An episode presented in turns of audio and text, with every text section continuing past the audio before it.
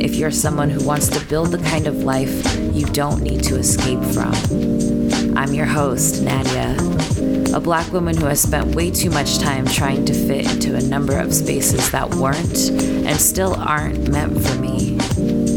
But that's no longer my ministry.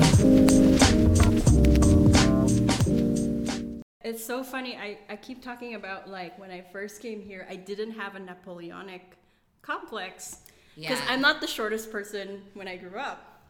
There's, there are people who are like shorter than me. I love that that statement. You were kind of just like, like you paused, almost like the realization that there are people who are shorter than me. yeah, but then but then I got here and then like people are like, oh, you're such a shorty, you know, like kind of sort of calling out this reality of there are you're you're normally shorter than most people here, Yeah. and I'm like, I, I don't feel that. Yeah. You don't have short energy though. You never did. You always had big dick energy. I remember going to uh, the karaoke. We went to a karaoke Oh my night, God. and I, I think it was Isaac was like, "Kim's got big dick energy," and I was like, "I've never heard a statement that better ex- shares the sentiment of my flattered. friend." I am beyond flattered that Isaac said that. oh, it was so good. Let's let's get started. This is gonna be Oh great. The first thing I do with every guest that comes on the show is mm-hmm. I just ask them how are they feeling right now mm. in their mind and their body. Hmm. I'm feeling very aligned, as I usually do when I travel, mm-hmm. and also connecting with a friend. So it is like, you know, I'm in a good place right now. Awesome. Yeah. What do you mean when you say aligned? What are you feeling aligned with? That I feel good about being engaged in the moment. Yeah. Uh, it sounds woo when I say that, but I think that, you know, oftentimes you could just be sort of lost in your thoughts uh, when you're doing something. Yeah.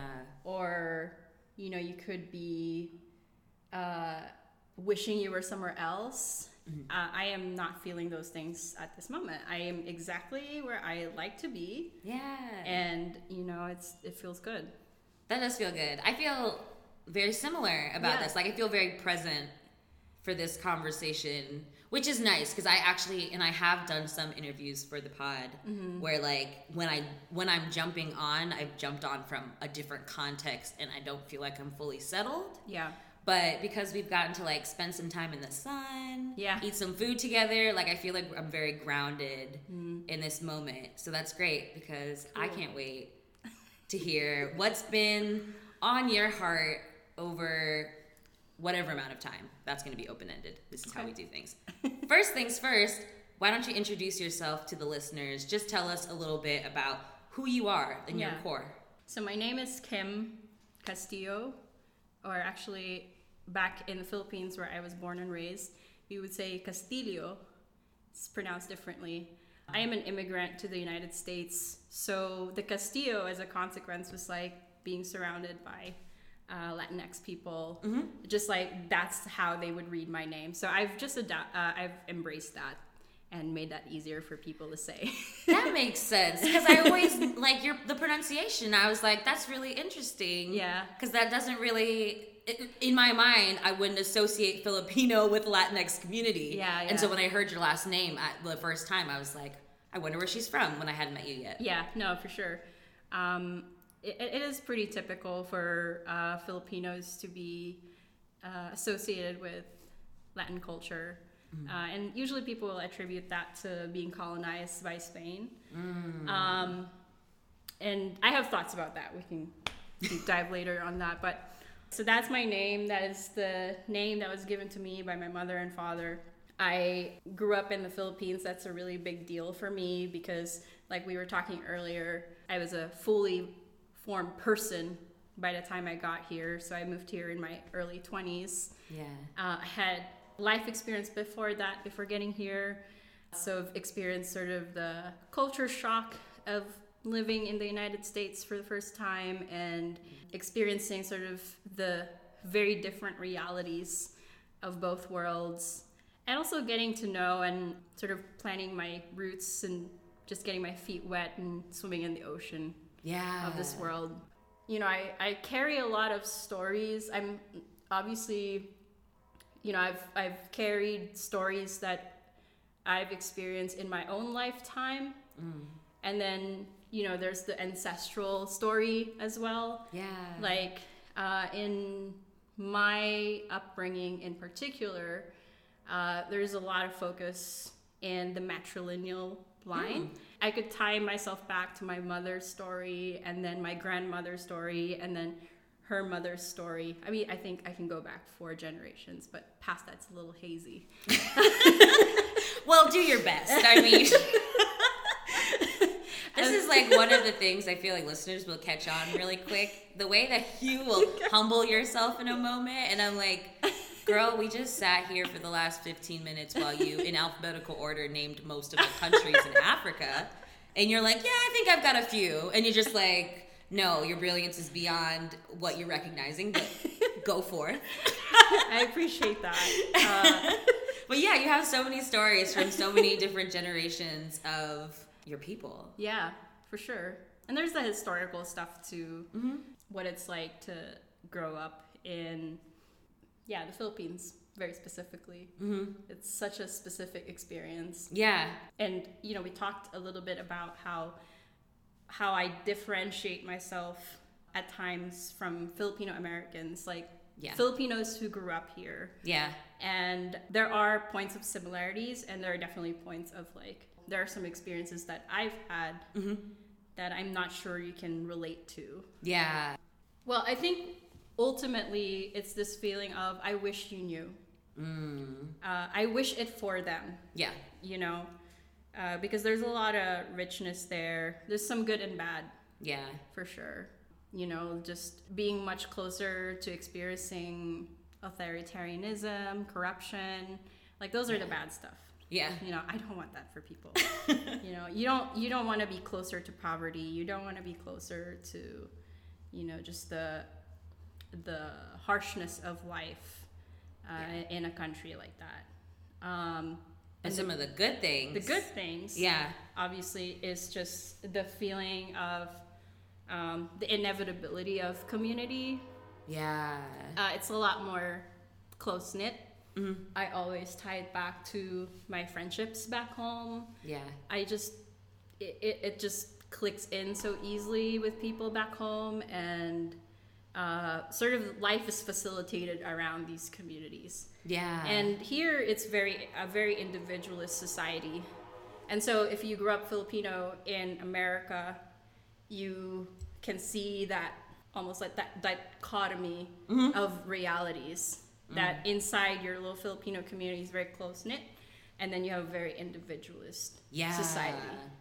Yeah. So there's there's tension. There's always tension. So so now my feeling about it is like, well, so back in the day, I was much more selfish and much more focused on how I felt, which was I felt isolated. I felt like mm. no one could relate to me, and I mm-hmm. felt that, you know, I wish we could we could talk without me explaining things, the contextualizing things. Yeah. Which I don't think is selfish. I think that's the byproduct of actually being isolated. Yeah. Right? Yeah. Like there are like you weren't just like isolated in your mind. Yeah. You really were somewhere where you didn't relate to majority of people in the area. Yeah, yeah. And and like in a completely different area than home. Yeah. I, for me personally, I, I find like the richness of how you can d- describe that experience very humbling because Yeah. like I haven't had to do that in my life. I haven't had to move to an entirely different country where Mm. Yeah.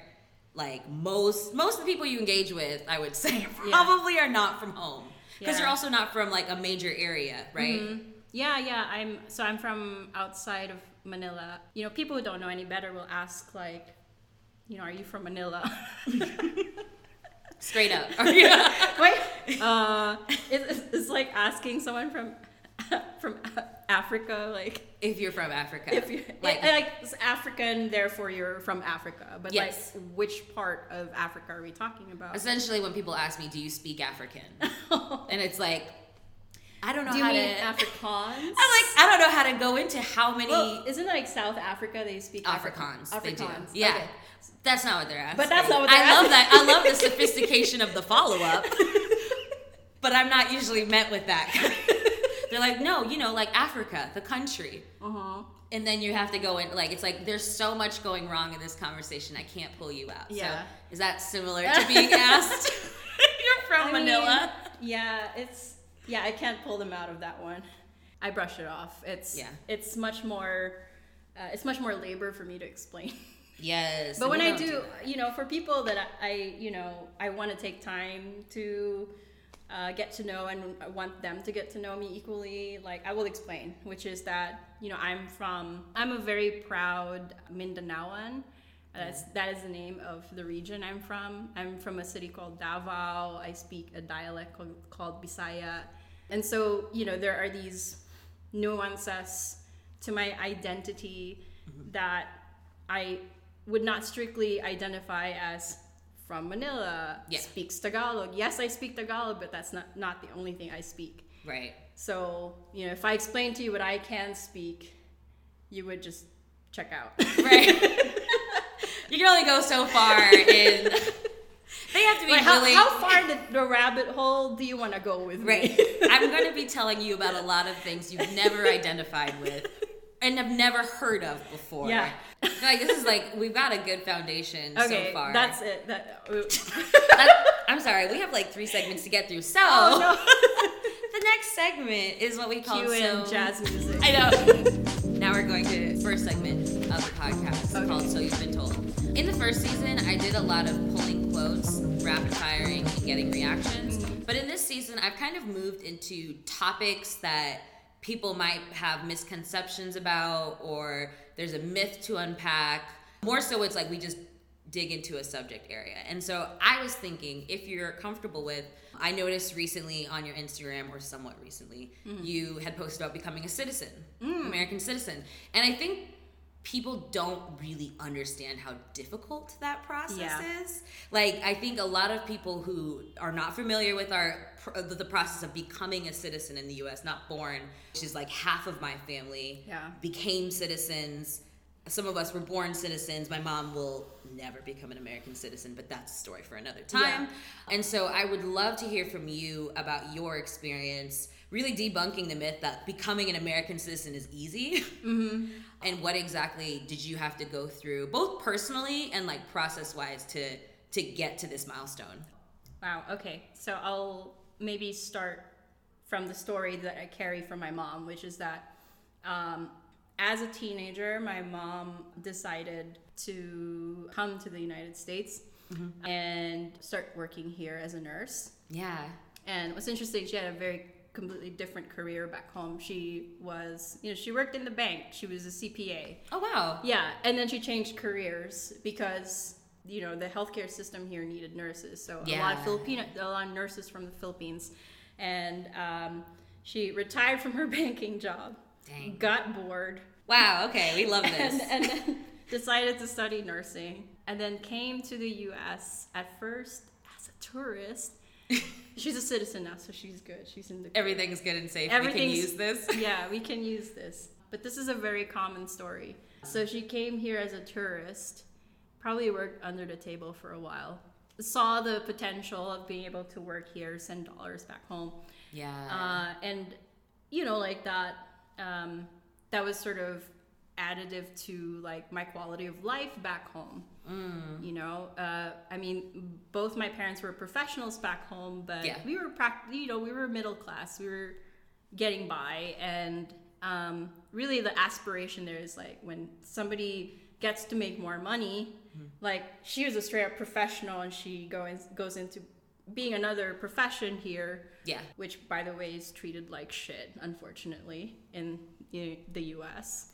100%. So so she goes into a different profession to be able to sort of augment our lifestyle back home. Yeah. So she did that throughout my teens and even throughout college. Didn't have my mom around and that whole time she was just, you know, going through the loops of getting a student visa so she could stay longer and then converting that into sort of a uh, being being able to stay in the U.S., married an American, extended her stay, Yeah. and then afterwards like getting the green card and then the green card sets in motion like her ability to petition children Yeah. uh, into the US and so at this point I'm in college Wow. And this process of petitioning someone can take years. Mine took about, I think, six years. Wow. So my brother was a little, who's a bit younger than me, got here a little earlier. He Okay. was brought to the U.S. as a minor. Okay. I was already like above 18 by the time that you know things were sort of uh, closer for me to come to the U.S. So my mom just kind of waited out until I was in my 20s. Uh, and practically how it works is that. So I'm in my 20s, right? I basically resisted coming to the US. I was like, I have no intention of coming to the US. I love my life here. I this is all the life I know. I'm never gonna leave. And then boom, a letter comes and the letter says you have to show up to this interview Okay. uh, at the embassy, at the U.S. embassy in Manila, which is outside where I was living. God damn it, Manila. it's a plane ride away. I had to show up to this interview and convince an immigration officer that I should be, you know, immigrating to the United States. And I was like a different mindset at this time. I'm Right. like, I don't want to be in America. but I'm like, okay, you know, my mom sacrificed so much. yeah. And sacrifice is a very loaded word. But that is the word that you held on to as a young person. Yes, that's the word that you are taught. Yes. You know, that's what they teach us. That's what they, you know, the myth mm-hmm. of sacrifice. So I went and I show up to this interview, and literally, you get there at five in the morning, and then my interview didn't happen till four o'clock in the afternoon. So I was there all Oh my day. God. I just remember being like back and forth in the bathroom, being so nervous about this, and like just feeling like the hot water from Mm. the faucet. And by the way, hot water from the faucet is not uh, a Philippine thing. This is because you're in the embassy, right? Right, This right. Is, this is like an American thing. You're in a fancy American embassy where there's hot water running from the faucet. Right. And wow. so I was just like- So it's like you're already experiencing something out of the norm. yeah. So I, I'm like washing my hands, so nervous, talking to like my seatmates, like, you know, about their mm. stories. I don't remember what we were talking about, but basically we were just like all on the same, we were on the, the same boat to China, or in this case in the US. So I get there and literally I thought like, you know, I prepared all these answers to essay questions about why you want to be in America and all that stuff. And all the consulate ever asked me was like just details about like what did you study in school? Okay. Um, where does your mom live? What does your mom do? All right, 10 minutes later, you're approved. So you spent all day there just to tell them essentially what you could have sent in an email. Yeah, yeah. this is a meeting that could have been an email. This, which is what you absolutely can't say at the end of the interview, but what I wish you could have given them feedback. on. I, I would like to give you some feedback. What's your suggestion box? feedback. Uh, anyways, so that was it. And then like a month later, you get your pass, you know, passport with your visa on it, and then it says you have to leave by. So this was I had my interview in November, mm-hmm. like some like early November, and I had to leave the Philippines in January. Wow. Yeah. Just relocate your whole life Yeah. in a month's Yeah. time. So I had to like pack up the apartment. I had a nice little two-story apartment back home, Yeah. three bedrooms, of course. Dang. Well, anyways, that's another story. But yeah, just pack up my life. I remember like packing one suitcase full of books. And then my brother looked at me and he was just like, What the hell are you doing? Wow. he was like, This is the stupidest thing you're doing. All right. Okay. We got some he- haters. He, was he was like basically like that's like excess baggage. He's being practical. He's He- like you don't want to spend money for excess baggage because you want to bring all these books. You can get all these books there. Like it's hard to part with books, though. it's so hard. So I just kept the ones that I really wanted to hold on to. Yeah. I still have them. But in a nutshell, like I decided to come to the US with one suitcase. Okay. So all that life, I had to like filter out things that were non non essential, Yeah. and kept the ones that, you know, strangely enough, the stuff that I kept were very odd indeed, like a school ID. Well, I mean, your identity and identity at the time. yeah, I was it was very like so I just tried to pack it all in this one suitcase, and I that's what I came came with to America. What's one of the books you had? A Filipino book, actually. Yeah. Yeah, an anthology of Mindanao stories. Oh wow. Yeah, but it's got like poetry and short stories. And It just like connected me to back home. So, yeah, so it's like that's not. I love how you're like, yeah, just you know, just a few random things, but it's like you have all of these things that are deeply like rooted in yeah, home. yeah, it's like a connective tissue, you know. Yeah. it's funny when I got here and you know, like my mom like picks me up from the airport, takes me to Red Lobster. Because she knows those Cheddar Bay biscuits. yeah. Well, so you know, I order an entree and I was not used to the serving sizes. Yeah. It was just like massive, you know. I was like used to like teeny tiny servings, and all of a sudden, like, I couldn't finish. But anyway, so so that was the the road to here. Sort of a decade later, if you have a green card, which I did, luckily because of my mom, she had gone through sort of the hoops. yeah. Otherwise, I would have done all of that myself if if I were to make that decision. But uh, she did it for me, and when I got here, I had a green card. I had a social security number. Okay. Uh, a lot of immigrants are not lucky enough to have that from the get go. yeah. So I I had all those things, and after five years, you're supposed to be able to apply for your citizenship. And I took my time, firstly because I was still on the fence about becoming an American citizen. Yeah. I was still questioning whether or not I see my life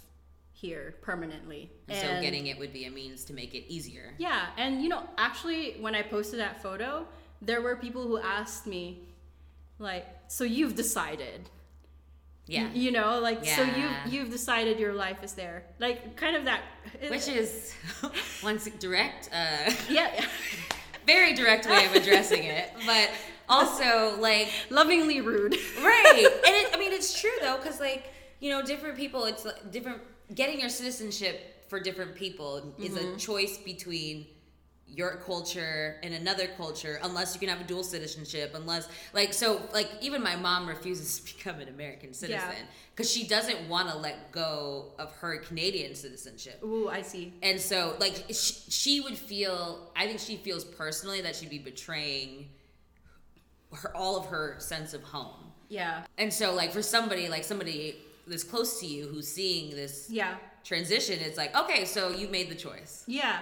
Well, there were so many, you know, events that took place to get to that choice. Right. like the freedom I've experienced being here, especially because I'm a queer person, Yeah. you know, and growing up queer in the Philippines is, or like experiencing queerness in the Philippines is not the same as being here. Like here, I'm just totally, I mean, relatively free Yeah. compared to back home. Right.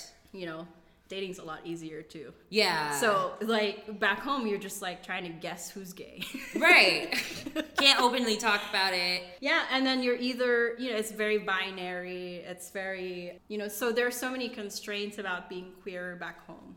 Yeah. And when I got here, the ease in which I could do the things I wouldn't normally do back home, you know, was a big plus for me for mm-hmm. living here. The other thing that was a big plus for getting here was just the mobility uh, of, you know, uh, of m- my career. as- Yeah. As far as my career, like there are many people I know back home who are still struggling in their careers Yeah. or you know are just gonna work that one job for a very long time or you know th- there's so many constraints Yeah. being in a developing country i mean things are sort of getting better for some but you know there's certain privileges associated to that but here it's like it's a mixture of luck and Very hard work. yeah i guess i, I yeah i'll give credit to myself for working hard you know i i, I really did work hard Yes. yeah and you're very good at what you do. I feel like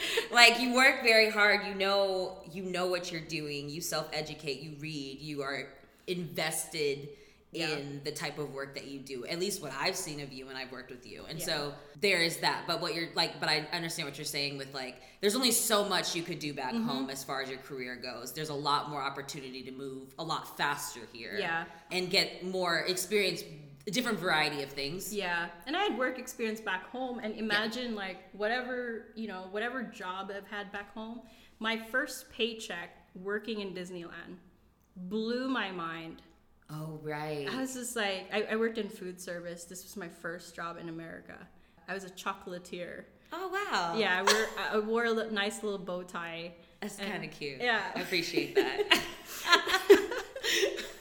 like Disney cast. So my first time in Disneyland was backstage, where they were like bringing us to work for the first time.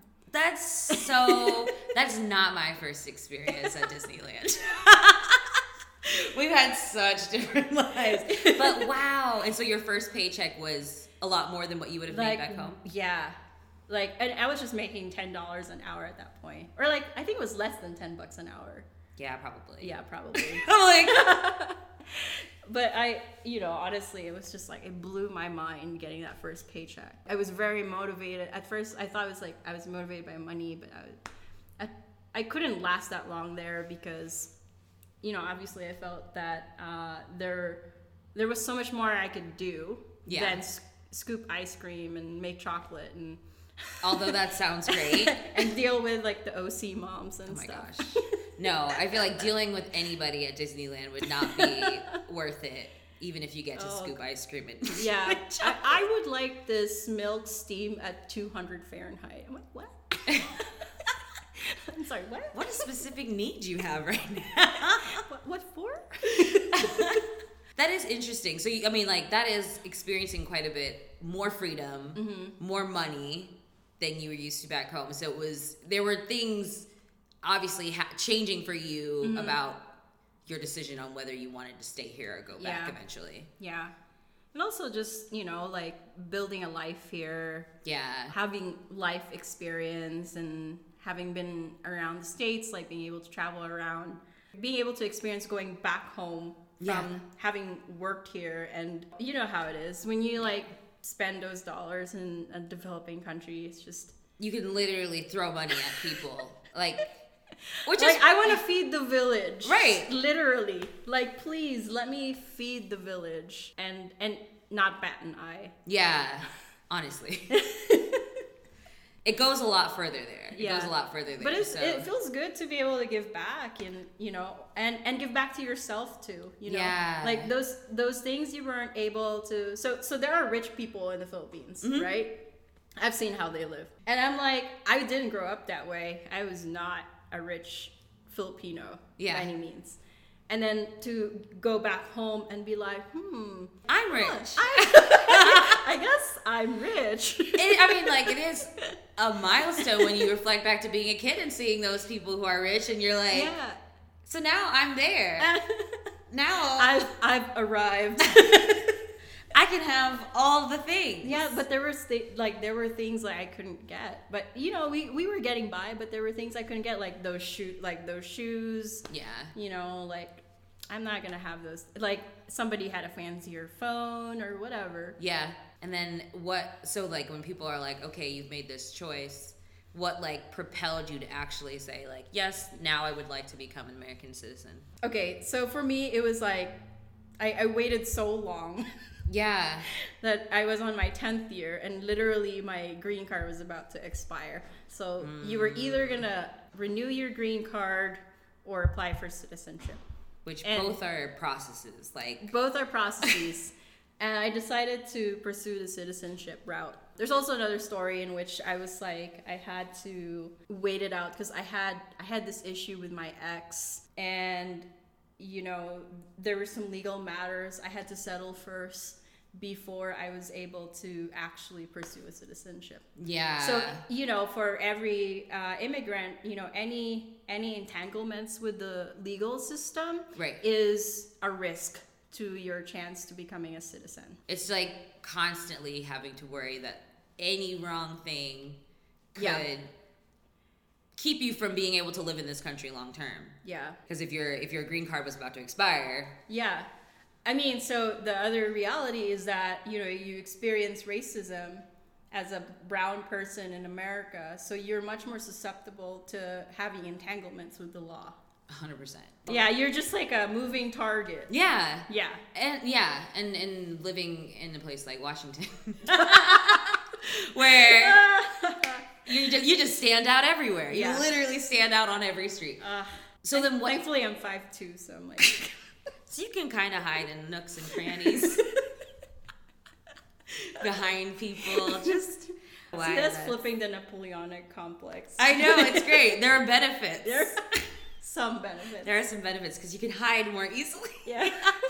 What was the interview process? I've Mm. heard this from a few people, including my family members, but like everyone has kind of a varied interview process when Mm-hmm. they go through citizenship. I feel like some people will get like thrown every question under the Mm. sun.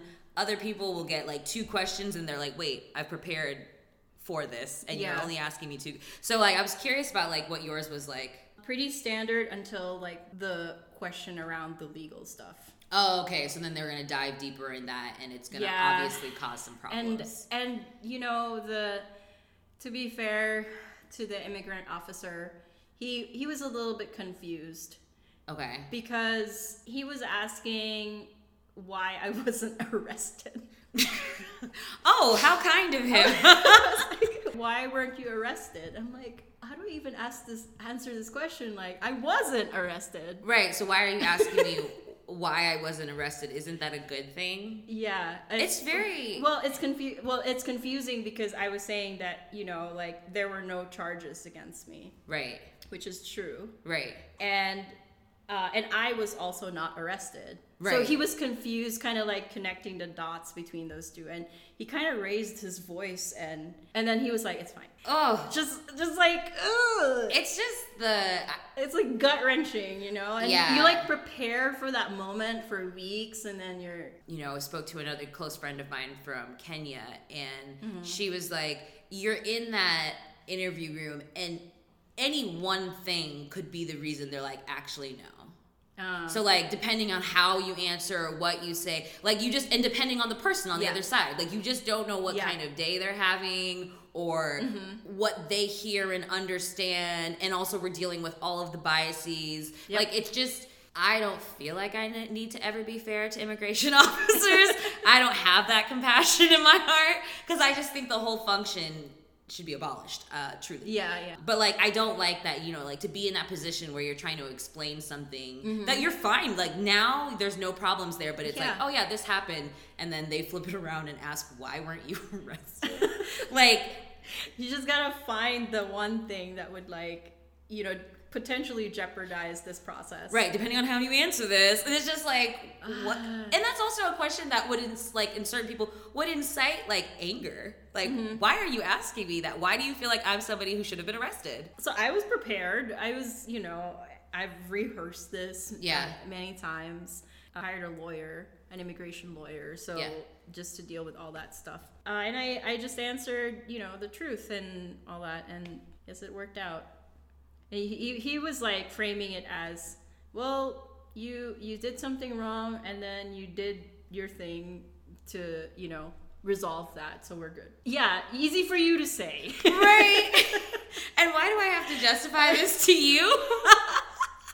I It's just yeah. how it works. Just how it works. It, it's just a nerve wracking process. So now I'm an. I, I- I guess like now I'm a citizen. So um, less to worry in terms of that, but more to worry about my participation in this political system, mm. and more to worry about like grappling with the fact that I'm I'm literally a citizen of a country that colonized mine, mm-hmm. and you know just sort of reconciling all those things. Yeah, and I think that brings us very brilliantly into the next segment. Oh, See how I did that? Uh, which is when I ask you what is no longer your ministry, and I'm curious about your answer, just because like this part, I mean, this core of the podcast is really exploring a lot of people's different journeys with like self-interrogation, healing, and really looking internally, which I think a lot of us have been able to do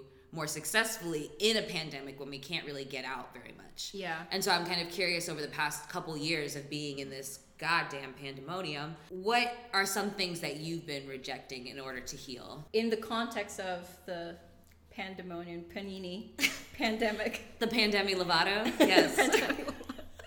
I think I really ran out of patience for particularly white men talking over me. Mm. You know, because we're we're in Zoom all the time these days, Yes. That's where our meetings happen. and I'm like, you're really interrupting me in this in this format. hmm You, you know, being interrupted, and I- very recently I had somebody. I was so triggered. It it really triggered me to be interrupted by someone, and when I interrupted him, he was like, "Don't interrupt me." Oh. Yeah. So so that's not you know, and I've experienced that a number of ways with other people. Yeah.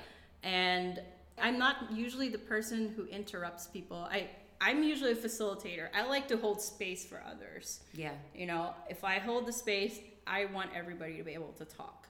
But more recently, I've been I'm in a position where I'm supposed to have a voice in the table. hmm You know, I've I've earned my way in my career where I get to, you know, make decisions, uh, you know, speak my my point of view Yeah. and yet I'm not given the space that I'm able to give others. So that irritates me. Like it triggers me like no other. So that being said, like sort of the thing that uh, I have lost the patience for uh, to explain to others is why that is a big deal. Mm. So it's really the education component of yeah.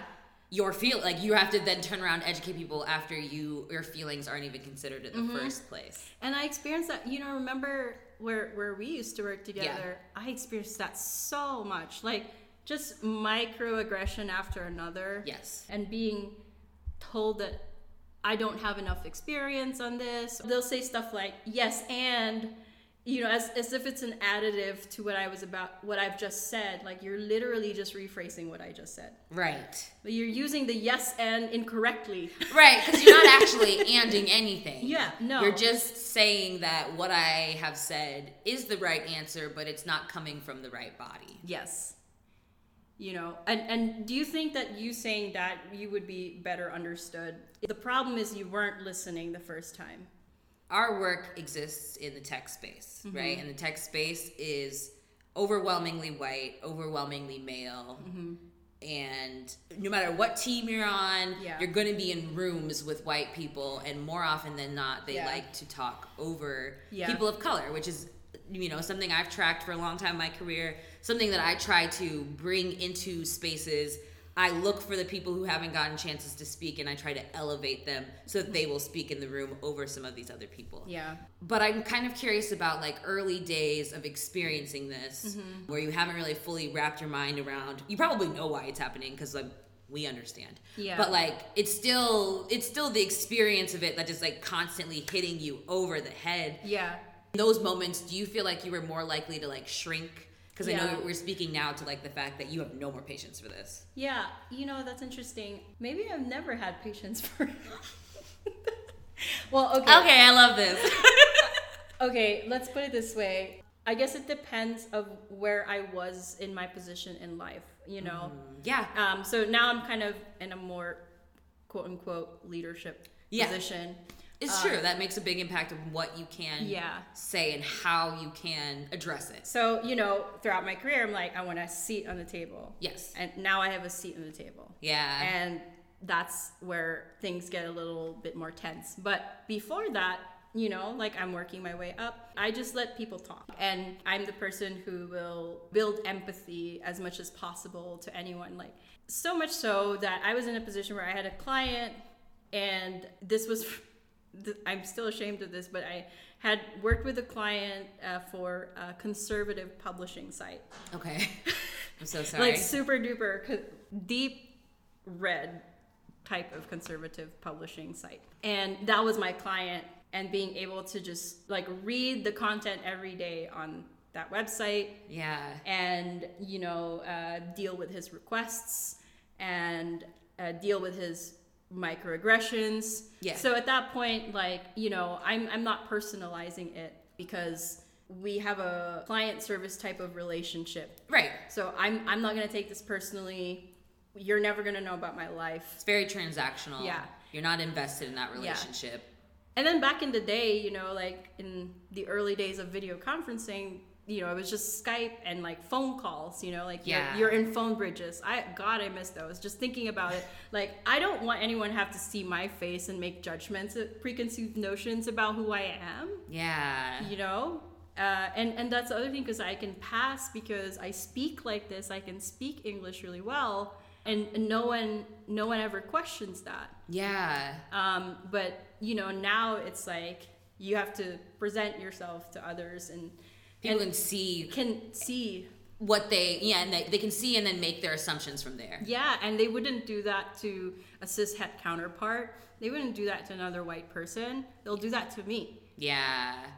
Yeah, and you can see and like, and that's the other thing too about video conferencing is like you can see those dynamics with other people, Mm-hmm. and so you're like, oh wait, so it's so it's just me you're doing this to. Yeah, yeah, yeah. I know why. Like, I'm- because I feel like I don't know. Like, I have I have this running joke with like Yeah. all my friends of color.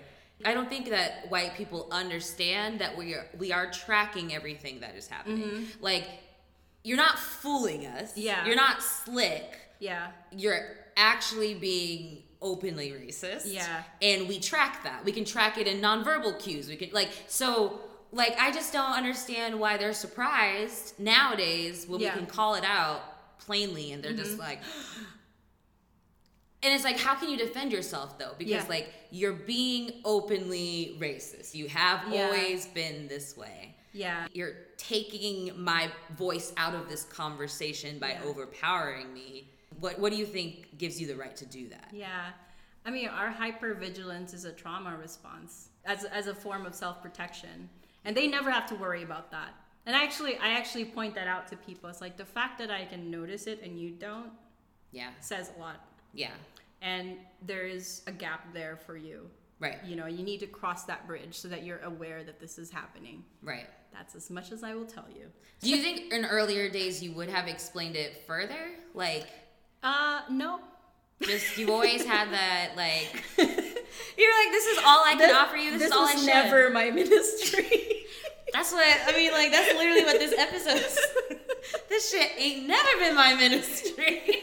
I mean, I that's like this is the second time I've had a guest. The first one was Justin Preddy, good friend of mine, Yeah. who's just like, nah, I just was never, just never impressed by I- this shit. I'm just realizing in the moment that, you know, I never pandered to that. I've always known it and I've always sort of addressed it in a way where, you know, I'm either to bust your balls or, you know, get out of my face or I am removing myself from this situation. right, which is good because that means like you really wouldn't tolerate Yeah. The continuation of it. Like if something happens to you, like this can end here. Yeah. either by me removing myself or by you changing. Mm-hmm. Yeah. And where I'm particularly passionate is when it, I see it done to others. Yeah. So so that is my ministry where I will go out of my way to defend someone. Like I will I will speak out. That's that's the only situation in which I would, you know, go the extra mile. it's the work for me Yeah. when like I feel like the work that you've been doing in kind of healing from this constant microaggression that you've been experiencing is making sure that it's not going to happen in front of you to other people. Yeah. Like I feel like that's where your work is. It's not like I, I you know, a lot of the conversation on this podcast is about like what do you have to actively do for yourself in order to keep rejecting it. I feel mm-hmm. like for you it's like to deal with this kind of triggering experience. I'm just trying to make sure that I can keep my people unharmed as much as possible if I'm there. Yes, exactly. And what does that work look like? Like what kinds of things do you have to do? My team right now is very interesting in that uh, we have a, a good ratio of queer folks. Yeah. The other ratio of that is like cishet folks. Mhm. And because I have some influence on how we treat people in our team or how we Yeah. deal with the people aspect of the work or even the work itself, Mhm. I will be the first to advocate for, you know, my team. I don't want to use actual examples, but to be honest, like I've just heard comments from some folks who don't understand what it's like to be queer and even like neurodivergent and it's like it's very ignorant. And I gave that example earlier when we were talking earlier about sort of the cop out response to like we should be more professional at work Yes. and not never talk about our political views at work anymore Right. and and the cop out response is like yeah everybody needs to be professional now like i'm not gonna be that kind of manager Right. I, i'm never gonna talk like that and also professionalism is just whiteness. yeah It's just it's just coded. Yeah, You yeah, need to yeah. be more professional. You need to be more like the majority. You need to be more white. subservient there's nothing unprofessional yeah about showing up with all of your identities. There's nothing unprofessional about that except for it might make other people who are the majority uncomfortable with your presence. Mm-hmm. Yeah. Why is that my fault that you have a problem with me? yeah yeah exactly That's not a professionalism issue. That's just racism. yeah I feel like I don't know. I don't know how many times I have that conversation at work where I'm just like, ah. It's like when they used to do interviewing and they would hire for culture fit. Mm. I don't know why we ever thought that would be a good idea. That's just racism. You just Yeah. packaged it in a new phrase. Yeah, I know. you know, so so that those are the things that I I kind of tend to do, and also like just like my day to day facilitation, like seeing others being talked over, I won't tolerate that. Yeah. Where do you think that comes from for you personally? You know, I think that so you know, being going back to being in the Philippines, and I think people try to hear each other out. Part of me being proud of being from where I'm from is the people from different backgrounds being able to cohabit with each other, like Muslim, Christians, Indigenous people. Yeah. You know, and and sort of the the struggle to li- uh, live peacefully with each other. I've seen that, and I've seen how people can successfully live with each other. You know, from where I'm from, I've seen what dialogue can do, or trialogue if you have like three different groups. I I've seen the power of that, and you know, being able to sit down and hear each other out and you know not think that the other person is the problem but agree on a problem together and solve it together Right. so that's powerful Um, Yeah. and that informs a lot of my interaction it's like when you think the other person is the problem then we need to shift that point of view Because you're not going to hear anything they're saying if you automatically are settled yeah that they're the problem. Yeah. That's like listening to hear what you want and not listening to actually respond. You know what yeah, I mean? yeah like exactly it's listening to react and not listening to respond. Is and, what and also it doesn't de-escalate conflict No. it escalates conflict Right. in fact so the way to de-escalate things is to you know take a step back and uh, let people sift through their feelings for a bit Mm-hmm. and then and then lay it in the table and then give others the opportunity to do the same in my mind, I'm like, okay, well, this is very much connected to your values. Mm-hmm. Like, I know you. We've been friends for a few years now, and like, I always, I've always known you as someone with very strong values, and like, you live your values, you speak your values, and you try to move within those so. values.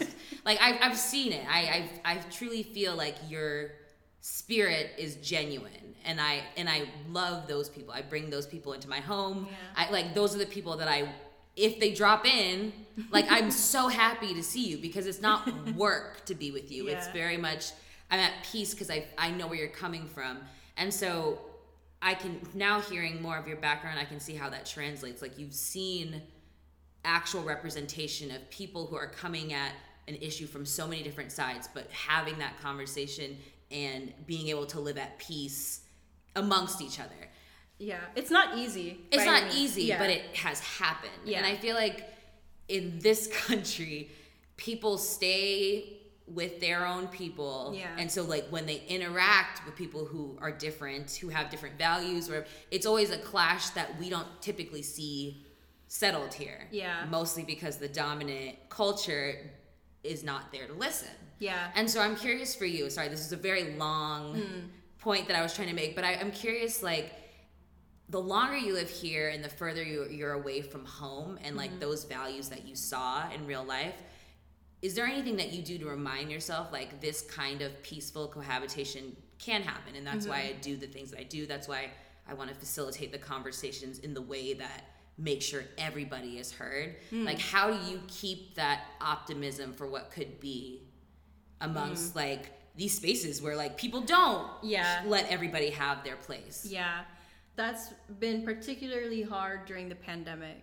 I think that every time I go home, I do restore a little bit of that soul back. Yeah. You know, it's like my fountain of soul. Yeah, yeah. know, I've aspired to have the ability to be able to go home every year. But the first time I went home, the whole time I was here was like after five years.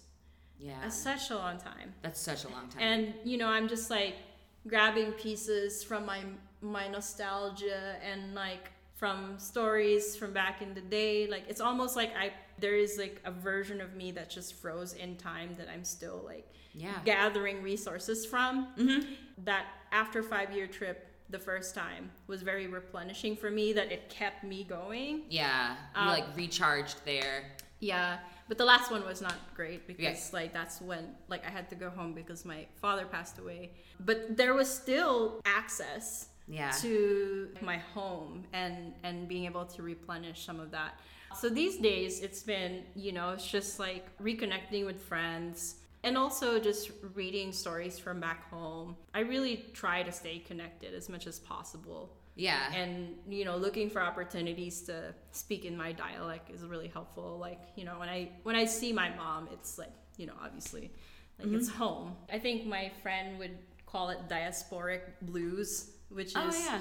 that longing and like the pining for uh, being able to go home and the other side of it is i think i'm pretty solid in my core about like who I am and Yeah. also in addition to the person that I I've become by being an immigrant yeah. you know doing all these things that I was able to do in this country like those are the two things that I can trust myself the strength of that I guess Yeah.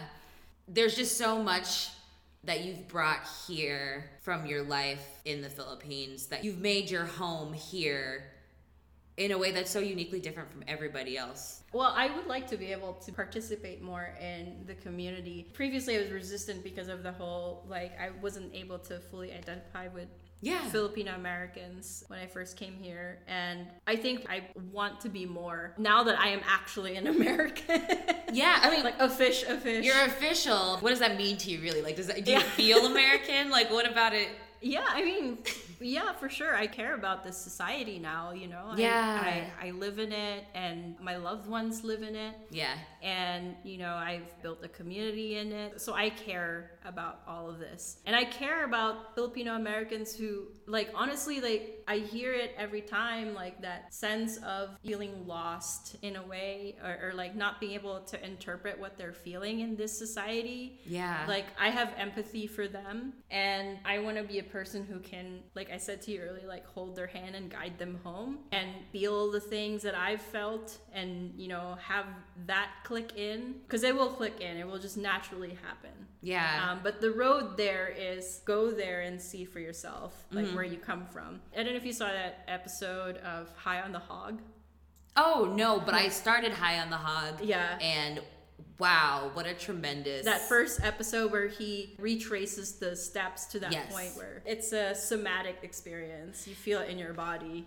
there's so many connections that would happen for them when they get there to, Mm-hmm. to things that they know here but it's like you don't understand the depth of history that is Yeah. there and all of those things kind of click as they get those pieces i love the way you're describing it because i've felt it in a lot of ways coming from here going to nigeria after having reading nigerian literature stories from my dad going there, seeing things, and being like, oh, I didn't even know that was part of it. Oh, that's part of me. It's just like, Mm-hmm. there's nothing like actually being physically at home. Yeah. Where your ancestors. yeah i think there's like memory you know Yeah. that we have I, I really do believe in a collective memory and you don't know why you feel a certain way but you know you're either carrying trauma or joy too but i think like what's important for us especially for immigrant children is to experience more of the joy so i always talk to my mom about this like the whole sacrifice stuff Yeah. because I, I, I'm trying to encourage her to retire. And I'm like, Mom, I think it's time for you to enjoy life. That's very Be- hard. And and the thing that um, our elders need to unlearn is to you know unstuck themselves from the sacrifice mindset Yeah. and access more of the joy, we have a bit more access to joy Yes. because of the stuff they've done. Yes. And so I want to share that to my elders. I want to share we have that wisdom of joy that we could share with them. So I'm trying to Yeah, that's going to be a difficult process for Yeah. immigrant parents. Yeah, for sure. Right? They made all of these quote unquote sacrifices. And not only that, it's like they've seen, like, I feel like the mode that my parents, especially my dad, will get stuck in is like this idea that you really have to suffer before you can enjoy. Yeah. So, like, regardless of what state you are, it's Yeah. like, well, why are you just like indulging so much? Why are you playing? Why Yeah. are you, you know, going out for meals that you could just cook at home? All these things that, like, at the end of the day, dad, like, what's the big deal? I can do this. Like, my life allows for this now. Yeah. But it's like, but it also, it's been ingrained in me. I am like currently trying to unlearn this idea, like, you know, the concept we all have. You have Mm-hmm. to work hard before you deserve rest. That's not true. Mm-hmm. You deserve rest when you're tired. You just deserve it. You just deserve, it's just yours. you can Um, also iterate. Like Right. you can have it in small chunks, like suffer a little bit and have a little bit of joy, and suffer a little bit. A little. Right. You can break it up. You could break it up, or you could just rest all the time. I am not mad at you. I would love to be kept. I am excited for that day when it comes. But all of this to say is like to teach your mom, like, oh, you can retire and you can just have joy Yeah. for the rest of your life. It's like, well, I haven't known that yet. Yeah, yeah, yeah. It's it's it's a bridge to cross for sure. Yeah. And our last segment, which is I'm Not Sorry, this is where we talk about what we do to escape responsibility, escape the work of really healing ourselves, just doing things that make us feel restored, where we're just like, I'm not sorry that I'm putting all of this to the side. I'm going to mm. do this right here. And what would you say is your escape in that way? Yeah, I'm not sorry about posting pictures from the past Yeah. because they give me, you know, nostalgia is uh, a thing I get something out of. I'm not sorry about. I guess when I'm feeling a little bit selfish about cocooning and diving deep into any one of my special interests or hobbies or whatever Yeah. uh, that no one can relate to. You know, I, I'm really into like fantasy shows and series like The Witcher. Or I've been, Oh, okay. I've been watching. Like I love sci-fi stuff like Dune or Yeah. So you know, little things like that, little indulgences, and also like honestly, food is like my big vice this whole pandemic. I love food. I I love it being delivered to my house. Honestly, like, like you know, I, I have so much guilt about takeout. Why? I mean, it's a combination of things. I think like, you know, I I know it's healthier for me to cook my own food and have food at home. But yeah, like I just love it. I love the convenience of it like arriving, like Yeah. just pushing some buttons. I'm so good at ordering takeout now. Oh, wow. I mastered the skill. You know, I know which platform this restaurant's at. I just You've gotten to that I know which ones I have to call directly. Like I've I've just optimized my my takeout workflow. But that's good because food is so transformative. Like food can take you to different mindsets and like I don't know. I find for me personally, I find food to be a non-problematic vice Uh-huh. because it's like for one thing, you should be feeding yourself anyway. Yeah. So like feed yourself. it's better than not feeding yourself. So if it's like the choice between cooking and takeout is easier, get your takeout. Yeah. Secondly, I used to have so much guilt with eating that like if my problem is eating, that's that's good. Like I need nutrients. I'd rather be do that than like than refrain from food as punishment, which is what I used to do. Yeah, yeah. A lot of times for like bad mental health places. But then it's like also food helps you get out of bad mental health places because you need food to like process things correctly. Sometimes like food is what gets me out of bed. sometimes listen when you gotta get up and you're like, but I could get a croissant if you get out of bed. Boom! Suddenly I'm working. Yeah, like, I I live for my coffee runs. Honestly, and there's nothing wrong with that. There's Yeah. nothing wrong with finding enjoyment from a buttery croissant and a lovely like coffee, just like warm and comforting. I'm into it. So I love it. Well, what's yours? no one's ever asked me. No one's ever asked me on this on this podcast. Um, my escape. Ooh, I have several forms of escape, and it just depends on if I if it's an escape for me to like um what is it? Almost like i sometimes i need to kick my own ass to get out of my own feelings. Mm-hmm. So because i i'm a very self-critical person so i'm actively working on like my positive self-talk. And so mm-hmm. when i can feel that person like that shadow coming out starting to criticize me i'm like time for you to like hit the treadmill and just mm. run. Because like running for me is a very freeing experience. Usually is the most easeful way for me to meditate because then i can just kind of be like focus on your legs going through that motion and then i can kind of disconnect from Oh, a lot of other stuff. So that like lately physical exercise is that escape? Or then and then there's also the opposite. So i have the two extremes. Yeah. i like to really like just stay cocooned like in a comforter Mm-hmm. on my couch watch trash tv Yeah. like all of those terrible dating reality shows Oh, i get so caught up in it and also and then i and then it's like and then i spend the whole time like looking at it with a critical lens Yeah. and which is just terrible for reality tv so it's like i'm sitting here watching reality tv and i'm just like why is it always the black woman that never finds the success in this show? They always they always treat her like she's not obviously the prettiest one. I, I, I watched the uh, actually I started watching the Bachelor franchise during the pandemic. same. It's like what? It's it will it reveals everything that we already know just Yeah. in plain sight, Yeah. which makes you wonder why haven't white people caught on yet? I still don't get it. They're just so ignorant. Like you just like the amount of labor that POCs do in this show in particular, it, it astounds me. Astounding. It, like as like the the Michelle Young season, for example. I watched Oh it. Oh my god! Like just the shit she has to do and put up with, and like Right? super basic cishet guys, Like- super duper basic. Uh, good example of what you were speaking to on this episode, like white guys standing up, speaking over her for her, when she was trying to explain what it was like to experience her life from her perspective. I was like, how is this man even thinking he should be involved in this portion of the show? You know me. I'm the type of person who can find. I have something to say about pretty much everything.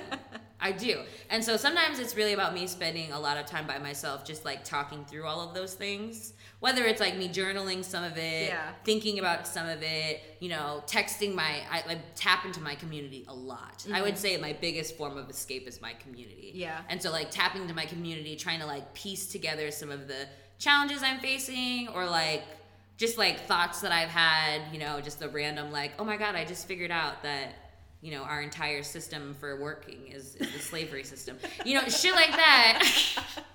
Where you're just like, ah, and it comes to mind, and then, you know, it's plaguing me, so I have to put it somewhere. So I'm like, guys, help me understand this. And so, yeah, I think my escapes tend to be like really conversations like this, like just really unpacking all the things that happen to pop into my head in various formats, whether it's exercise, conversation, or just like deep restorative resting Yeah. all day. I'm very extreme about my escapes. Like I- I'm I like, if I'm gonna escape, I'm gonna really escape. It's a very Gemini of you. I'm a very Gemini Gemini. Um, I love that though. I love that. I, I think that your bandwidth to be able to engage in variety is pretty awesome.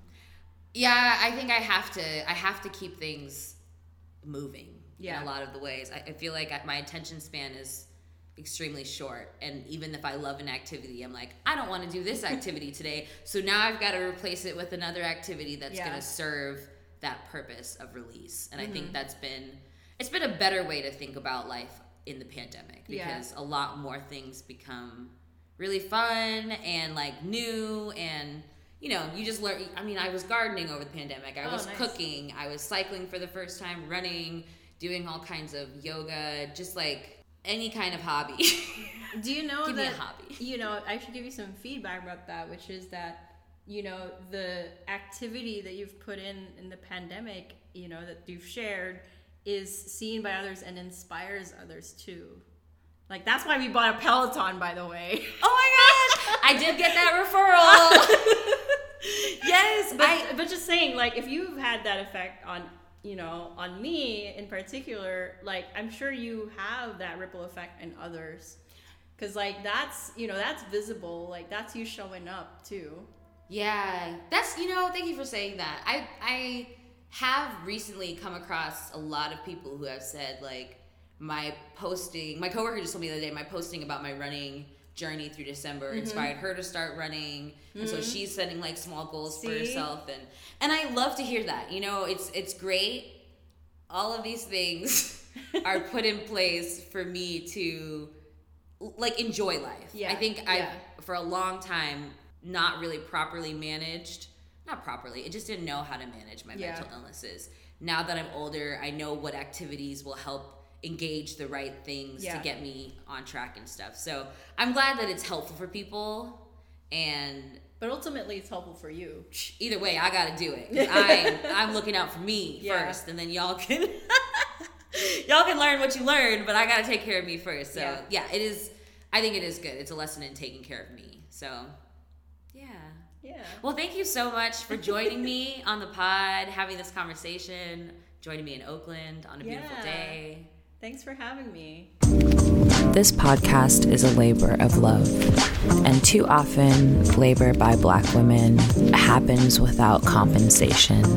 If anything in this episode resonated, and if you're taking anything along with you today, please consider donating to our Patreon or sending funds via Venmo. All information is available on that's no longer my ministry.com. Also, wherever you're listening to this episode, please consider subscribing and tuning in to next week's community release. Bye, fam.